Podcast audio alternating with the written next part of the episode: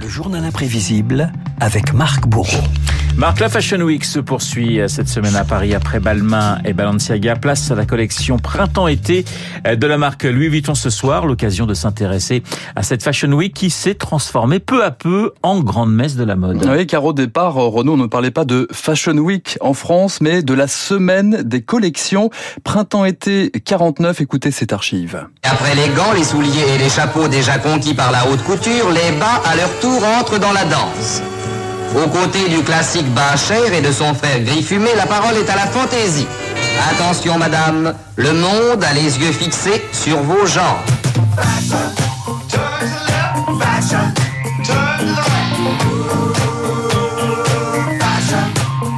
Oui, c'est toujours euh, éternel, hein, ce genre d'archive. Hein. La parole est à la fantaisie, j'aime voilà. beaucoup. La parole à la fantaisie. Donc, depuis la Fashion Week, c'est devenu l'Olympe, le tremplin absolu des, des, nouveaux couturiers. Christian Lacroix, Olivier Roustin, Nicolas Guéquière. Mais pas seulement, Renaud. Petit quiz, allez-vous reconnaître cette voix si familière, âgée de 26 ans à l'époque?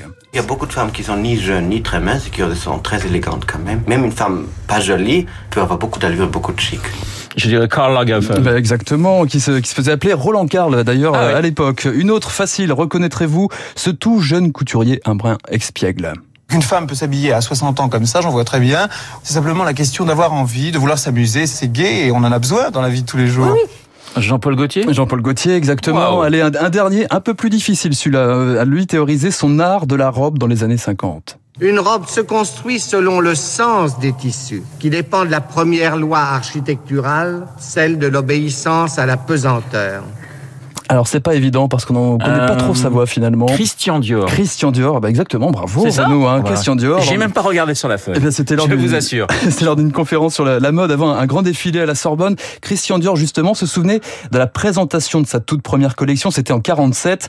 Récit assez étonnant quand on connaît le chemin parcouru. La maison vivait dans la fièvre. Étant superstitieux, je me précipitais sur le moindre morceau de bois à toucher. À 10h30, les salons étaient pleins à craquer.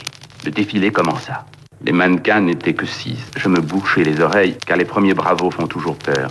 Dans le grand salon, nous fûmes accueillis par un ouragan de bravos. Rien ne pourra dépasser ce que j'éprouvais à ce moment-là. Christian Dior et donc c'est six mannequins à l'époque. Un mannequin des femmes, une profession pas toujours considérée. Écoutez ce qu'on en disait par exemple dans les années 60. Un mannequin, on sait ce que c'est. Ça ne mange pas, ça boit sec, c'est frivole. Dans le meilleur cas, au cas où on réussit, on se fait épouser et on va vivre dans un ranch ou dans les palaces internationaux. Ouais, c'est un sacré plan de carrière quand même. Hein. C'est étonnant comme point de vue quand même. Alors depuis, bon, les mannequins sont de- devenus des égéries, des stars à part entière. Claudia Schiffer, Naomi Campbell, Laetitia Casta ou encore Inès de la Fressange. Mannequin, un job futile Pas vraiment. En réalité, j'ai cinq métiers différents. Faire des photos, faire des défilés. Le plus intéressant, c'est de travailler avec Karl Lagerfeld au studio, où euh, j'émets des souhaits, euh, des idées de temps en temps. Et euh, surtout, je regarde, j'écoute, parce que d'être si près d'un personnage comme ça, c'est fascinant. Et dans ce grand théâtre de la mode, on trouve aussi les, les journalistes aussi choyés que redoutés. Avant Anna Wintour, la patronne du magazine Vogue, il y avait Hébé Dorsey du Herald Tribune qui court d'un grand couturier à l'autre et fait la pluie et le beau temps. Reine de ce monde de chiffon, pour elle la meilleure chaise, pour elle les révérences des couturiers, la longueur des ourlets l'intéresse moins finalement qu'une certaine atmosphère. D'un côté, c'est pas, pas important parce qu'il n'y a que 1500 femmes au monde qui peuvent s'habiller en, en couture. Et d'un autre côté, c'est très important parce qu'à travers leur licence, ils habillent encore des millions de gens. Vous voyez?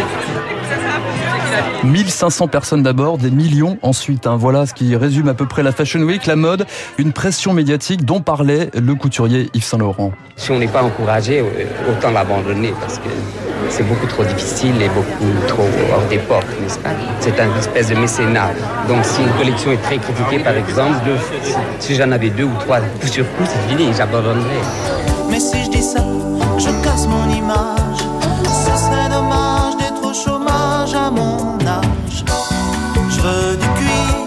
Heureusement, les couturiers peuvent compter sur de nombreux soutiens. Isabelle Adjani, par exemple, Marie-Josée Perret, qui a Ah défilé parfois oui, Ah pour oui. des couturiers, en passant par Raïssa Gorbatcheva, l'épouse de Mikhail Gorbatchev en 1985. Ces pantalons, paraît-il, ne se porteraient guère à Moscou, mais Tailleur et robe longue ont eu les faveurs de Madame Gorbatchev. Merci. Merci, merci, merci mais je suis pas à mon avantage à côté des mannequins. Voilà, mais le soutien numéro un, c'est évidemment Catherine Deneuve, inconditionnelle des défilés et de tout ce qui se dit ou s'écrit, chose vue et entendue, petit recueil de citations devant la caméra du journaliste mode Loïc Prigent. C'était génial. Ce sera moche porté, mais c'était génial. Une vraie proposition, quoi. Alors, tu dis pas chiant, tu dis sublime. Tu dis pas rose, tu dis grenadine claire. Tu dis pas répétitif, tu dis fidèle à l'ADN de la maison. Avec des fringues comme ça, elle n'a pas besoin d'ennemis. Oh, le défilé était génial. Ces stagiaires ont un talent fou. La Fashion Week, une fête totale, ce ne sont pas que des vêtements, ce sont aussi des mots, des ambiances et certainement des émotions. Toi, tu savais t'habiller à la mode de l'amour, à la mode de toujours. Toi, tu m'en as fait parler, mais il faut dire entre nous que tu avais du goût. Tu portais au printemps. Claude Nougaro pour refermer ce Claude journal. Nougaro, voilà, Eh il peut bien, parler de mode aussi. Eh bien, écoutez, Fashion Week, Journal Imprévisi, Nougaro et Marc Bourreau. Voilà, c'était le programme de euh, cette matinale. Et elle continue cette matinale. Merci Marc à 7h54 dans un instant. Nous allons retrouver euh, David Barou.